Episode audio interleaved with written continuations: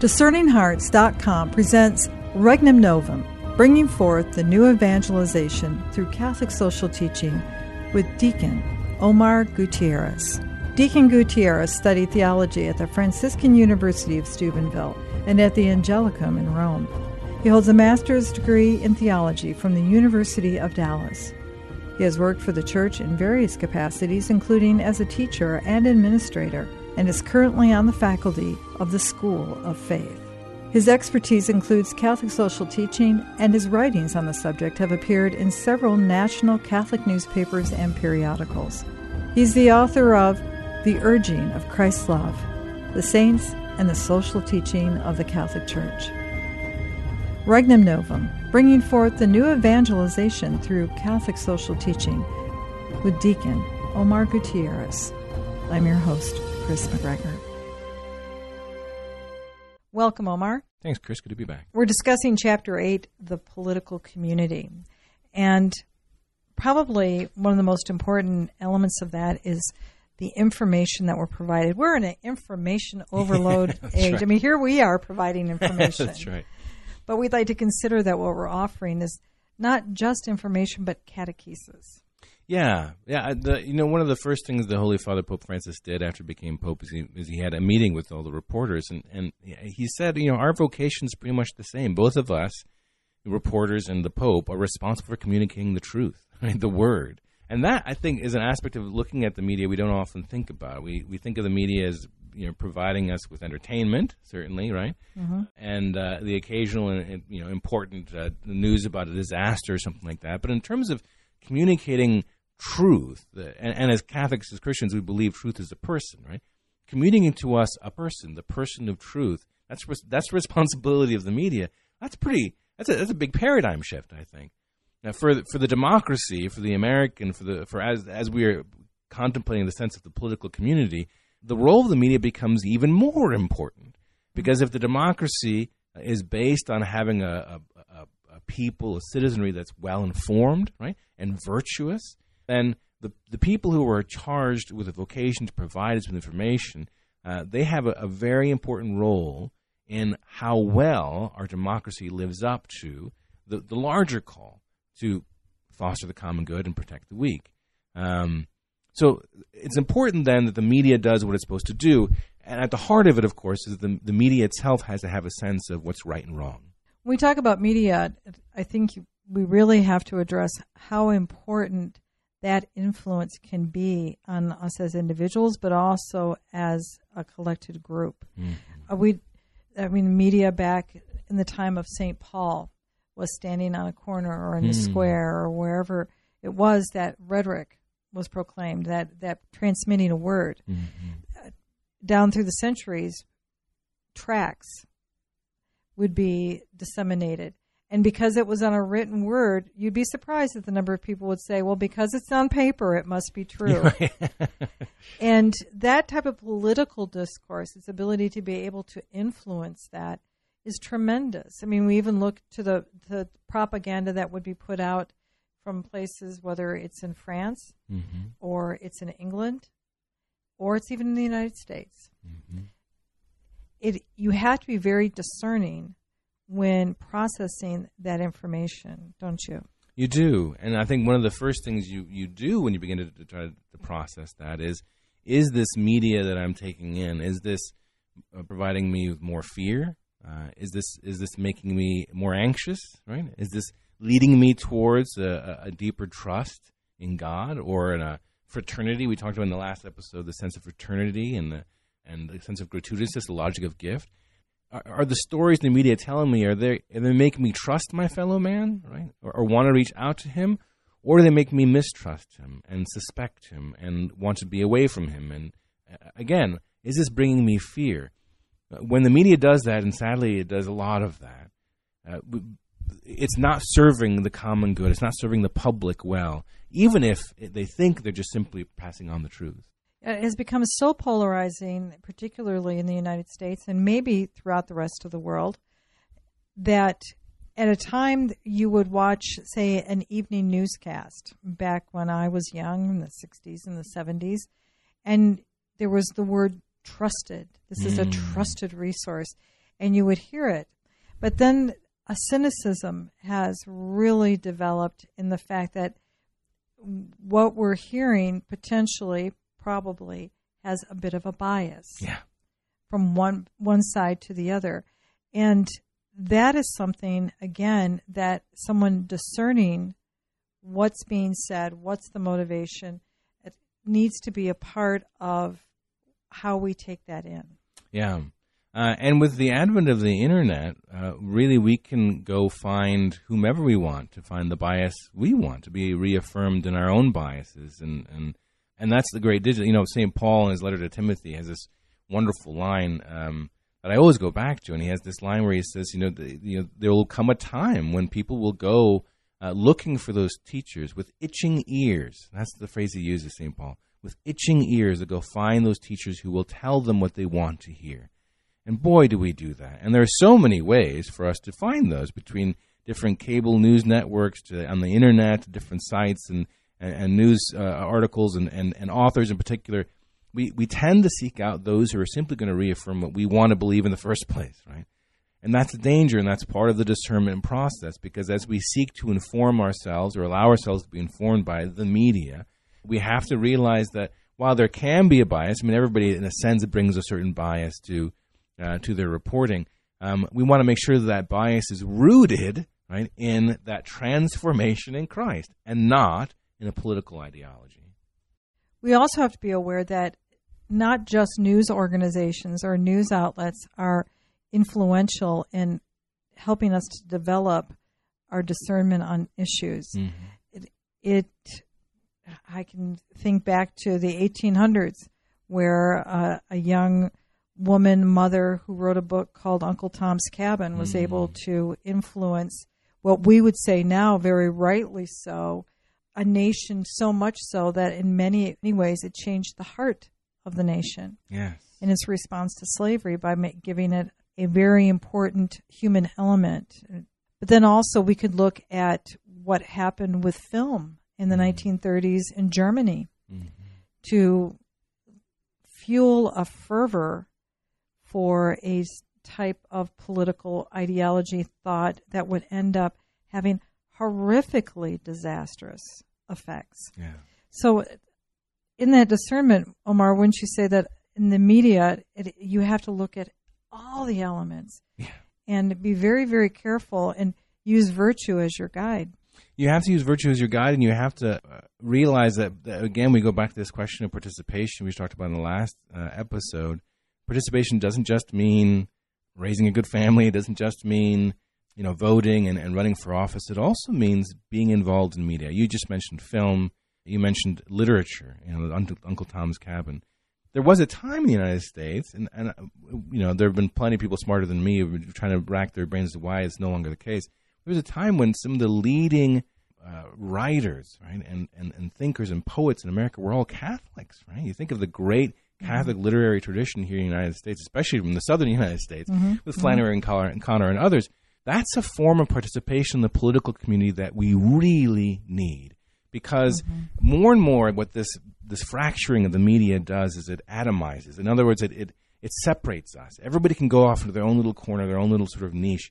But if but there are certain kinds of media now that really can unite us. Film is one of them. Film is one of the most powerful forms of media. You can still say to a lot of people in America, "Have you seen that movie?" Right, and, and people will still know what you're talking about. Maybe not so much with books, maybe not so much with an article on the internet, but with a film, um, we can really say that it unites us as Americans uh, in a way that other forms of media don't. Um, it's not right or wrong; it's just it's just the case. So having Catholics involved in media, um, not to, to, to have this sort of ham-fisted communication of of uh, the Catholic worldview, but just to communicate truth and virtue. I was thinking uh, earlier today that beautiful film Life is Beautiful. It's a film that really sort of strengthens the human heart, and and that film ended, ended up winning uh, several Oscars because even in, in sort of the, the hard hearted, uh, vicious, I'm judging Hollywood right now, but terrible waters that, that they swim in, even they understood that this was an important film that, that talked about the importance and the goodness of, of life, even in the midst of suffering. Life is beautiful. this isn't just a, a conversation about the arts. This is a conversation about politics. And the arts, uh, we, we have to go back because you can see how the arts can be used to affect politics. Precisely right. And, and we see that the, the politics, right, is not just about the machinations in Washington, D.C., but about our culture, about our society, right? The, the, the word politics comes from the Greek word for polis, and the polis is a community, right? It's about our community and all those things that affect our community, not just about public policy or laws. Talk to us about the priority of civil society. Right. The, the, the compendium is going to say that the priority here is about that, that community. It's not about the structures themselves. It's about the community, right? The, the state exists to serve the people, not the other way around. So sometimes we get caught up when we think about the political community in terms of this, you know, who's in charge or what party's in charge or whether or not, you know, we should be able to elect our senators directly or have the state legislatures do that, right? The amendment in the Constitution that, that changed that. We get too caught up sometimes in the structures. Uh, rather, we need to understand and focus more on what's, what, what's going on for the society, the priority of the civil society. And so the, the compendium is going to say the state must provide an adequate legal framework for social subjects to engage freely in the different activities and must be ready to intervene when necessary with respect for the principle of subsidiarity. The priority of the civil society is going to require that we are very clear on the principle of subsidiarity. Why? Because what happens is is the state has a tendency, as we said in the last episode, the tendency to try to usurp power, certainly from God, right? But also usurp power from the people, to, to try to lord over the people, not to be its servant, right, to be its master. Just as an example, for instance, when we look at um, King David in the Old Testament, we know the whole story about Bathsheba and, and, and Uriah and, and the great sin there, and Nathan saying, hey, that man is you, you've, you've done this terrible sin. But there was another time that God was very angry at David. And that other time was when David decided to have a census. Right? And his advisor said, There's no reason for a census. Why are you having a census? But David insisted, No, I want to have a census. And when he had the census, God was so angry at David, he punished David and sent a pestilence upon the people. Why was God angry at David for this? Because what's the purpose of a census? The census counts how many people you have to send to war, it counts how many people you have to put to work, it counts how much money they have that you can tax, it counts how much stuff they have that you can take. The only purpose of a census is for the king, for the state, for the government to lord its power over you. It violates the principle of subsidiarity. And God is not happy when that happens. We see this in, uh, in, the, in the scriptures. And so, likewise, the principle of subsidiarity has to take, take, the, take, uh, take the fore. So, in the compendium, it's going to talk about the, the, the role of the state, uh, the role of the market, right? The economic role, which we talked about in those chapters in economics, but also the role of what, what the, the compendium calls the third sector. And the third sector is, is us, right? The third sector is our parish, the Rotary Club, the various communities, the, uh, the, the, city council of, of of uh, uh, women voters or whatever it might be, uh, those groups of people who get together in, in our civil communities, right, to help bring about the common good. Protecting those groups, those intermediary groups, or the third sector, separate from the economy, the market, and the state, is very important for a healthy society uh, because it's, it's there that we encounter the weak directly. Mm a very important topic that we need to address, particularly in the United States, but this also has ramifications around the rest of the world, is religious freedom. Mm. Help us to understand the, the issue. Well, uh, the first thing that needs to be said is that religious freedom is a fundamental right of the human person. Um, it simply is. Now, there are those who don't agree with the Second Vatican Council on this, and that could be another episode some other day, but, um, but it is a fundamental right of the human person, and as such, it has to be protected by not just the general feeling of, of society, but it should be something protected by the law. Um, just like any other fundamental right, it should be protected by the law. Um, and why? Because uh, the question of, of who we are as human beings uh, can only fully be answered in relation to God.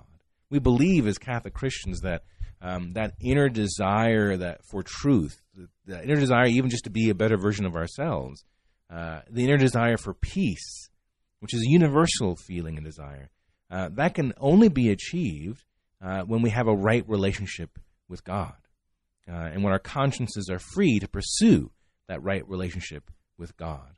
And so if if we are allowed then if, if we're rather if we're not allowed if our if our government comes in and demands that our, our consciences be sacrificed um, in order to live up to a standard the state requires, uh, then it, it's getting in the way of our being able to achieve the common good, and so the religious liberty has to be protected. It's something that so many thought was a given, again, particularly in the United States, that we had this particular freedom. But the erosion of those freedoms is what seems to be of paramount concern in this present day. Yes. And um, what's happening now is, you know, when we started the last episode and we talked about the Old Testament, I said the, the theme that keeps coming up with the Old Testament is uh, the danger, the, the need to be wary of the state that tries to uh, usurp the role of God. And that seems to be happening now.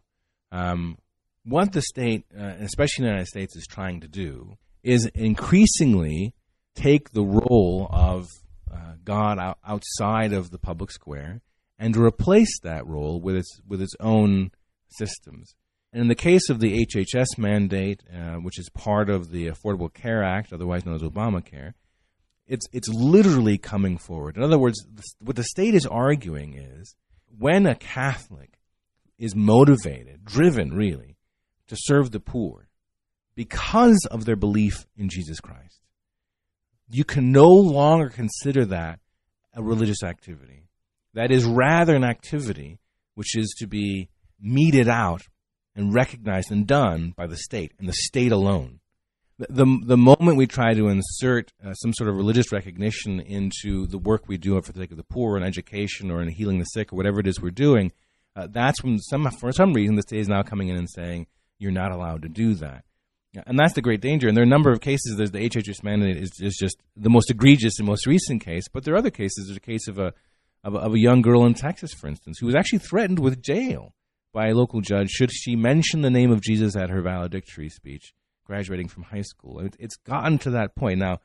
That ruling was overturned by another judge, and she was allowed to to, to have her own private prayer, etc. But this this constant drumbeat of, of of removing God from the public square, that's the violation of religious freedom, and that's the the very kind of thing of the Old Testament, of the Scriptures that Jesus warned us against. It's interesting, isn't it, Omar, that in that particular case, there would be those who consider themselves atheists who come forward and say, "This I feel violated." by this particular action by someone inserting their religious belief, but the very nature of their atheism appears to have the same nature as an as a religious action. And therefore, it's almost as though their religious action is trumping what we hope to be able to proclaim.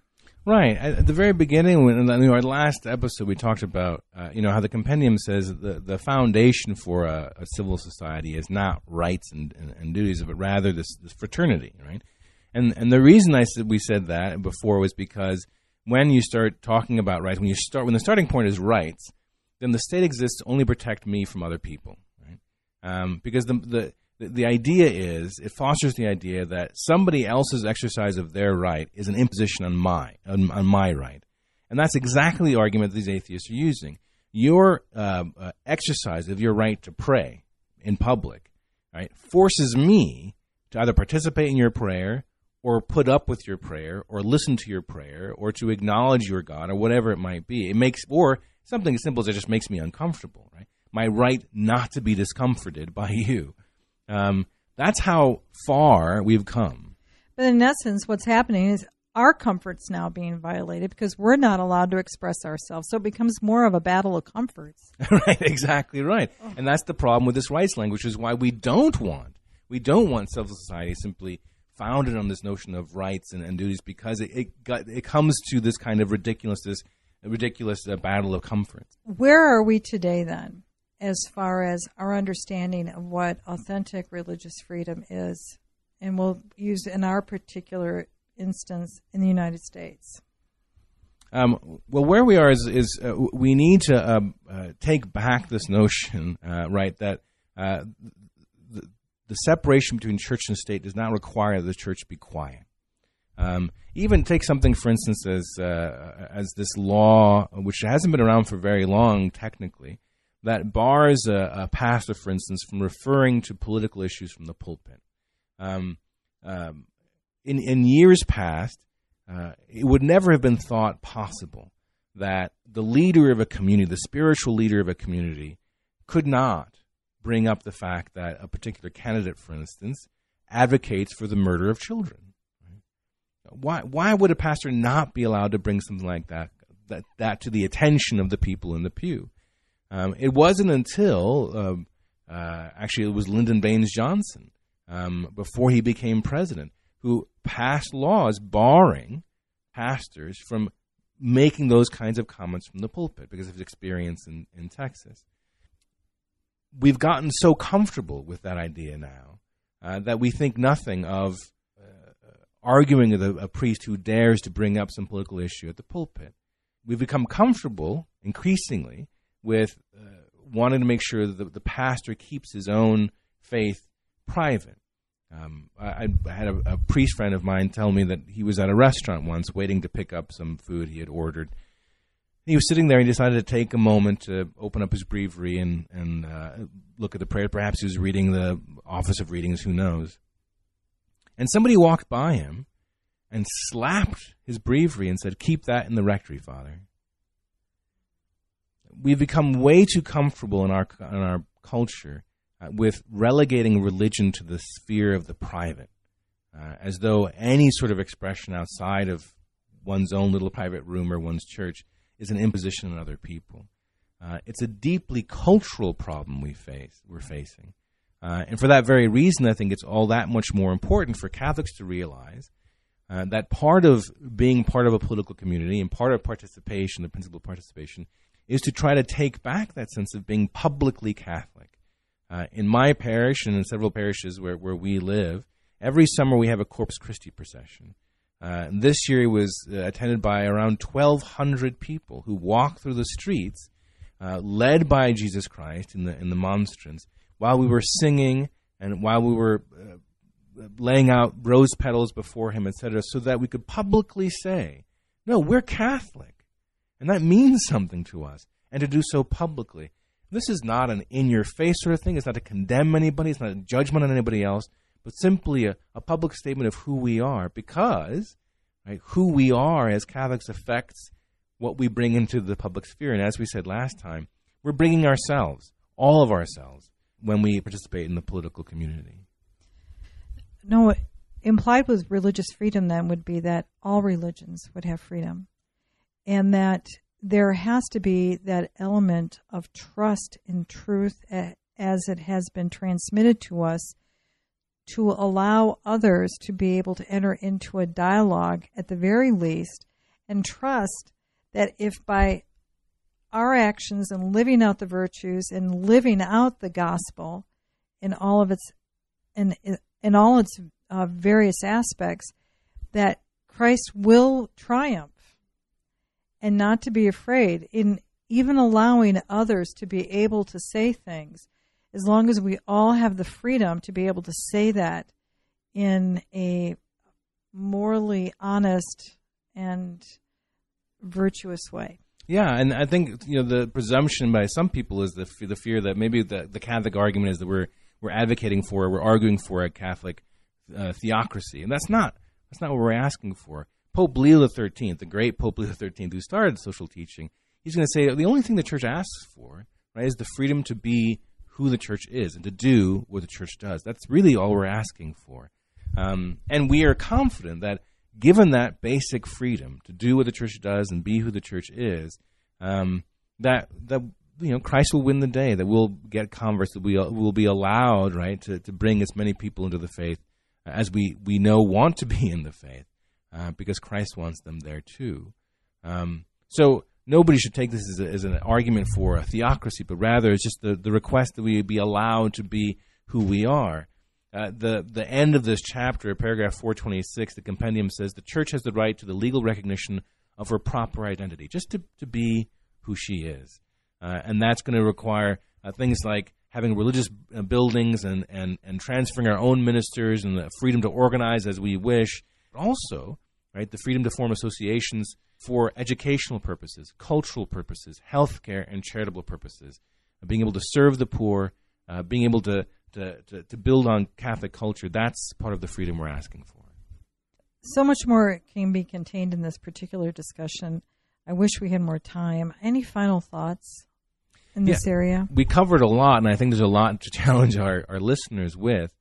But you know, this is appearing on discerning hearts for a reason. I think the question is simply just to, to ask our listeners to discern how God is asking them to participate in their political community.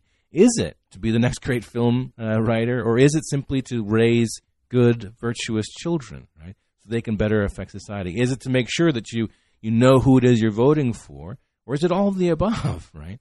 that discernment has to happen in the sacramental life and your prayer life because if you're not rooted there it doesn't matter how many films you write or how many kids you raise or how many all that stuff doesn't matter uh, because it won't be connected to, to the truth to jesus christ and, and that's where healthy societies come from Important to remember what Pope John Paul said on that day on the loggia, that he was an echoing Mm. our Lord Jesus Christ.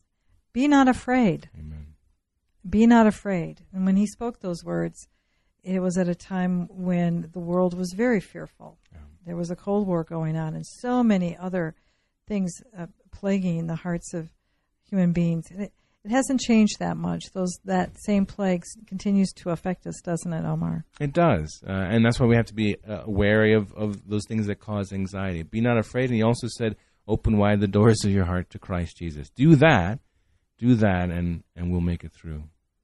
Thank you so much, Omar. My pleasure.